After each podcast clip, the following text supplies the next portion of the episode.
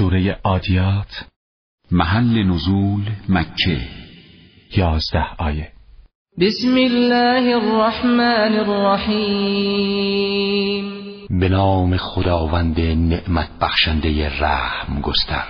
والعادیات ضبحا فالموریات قدحا فالمغیرات صبحا. سوگند به اسبهای دوندی که نفس زنان به سوی میدان جهاد پیش رفتند.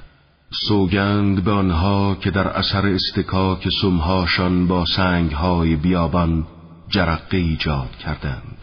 و سوگند به آنها که در صبحگاهان بر دشمن یورش بردند. فأثرن به نقعا فوسطن به جمعا. و لشکریان گرد و غبار از زمین برانگیختند. و ناگهان به میان جمع دشمن در آمدند و آنها را با شبیخون محاصره کردند.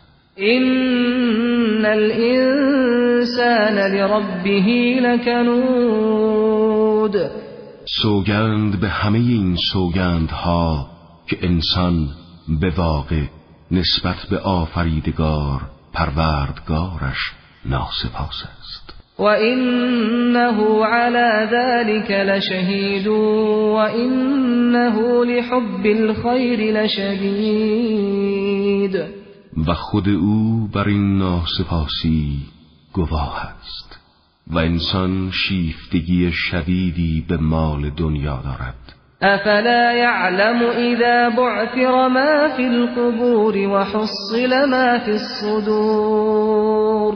آیا او نمی‌داند روزی که تمام اهل قبور برانگیخته شوند؟ آنچه در دلهای مردم پنهان است همه فاش و آشکار میگردد. این ربهم بهم یومئذ لخبیر محققا در آن روز آفریدگار پروردگارشان درباره اعمال و رفتار آنها در دنیا به طور کامل علم و اطلاع دارد.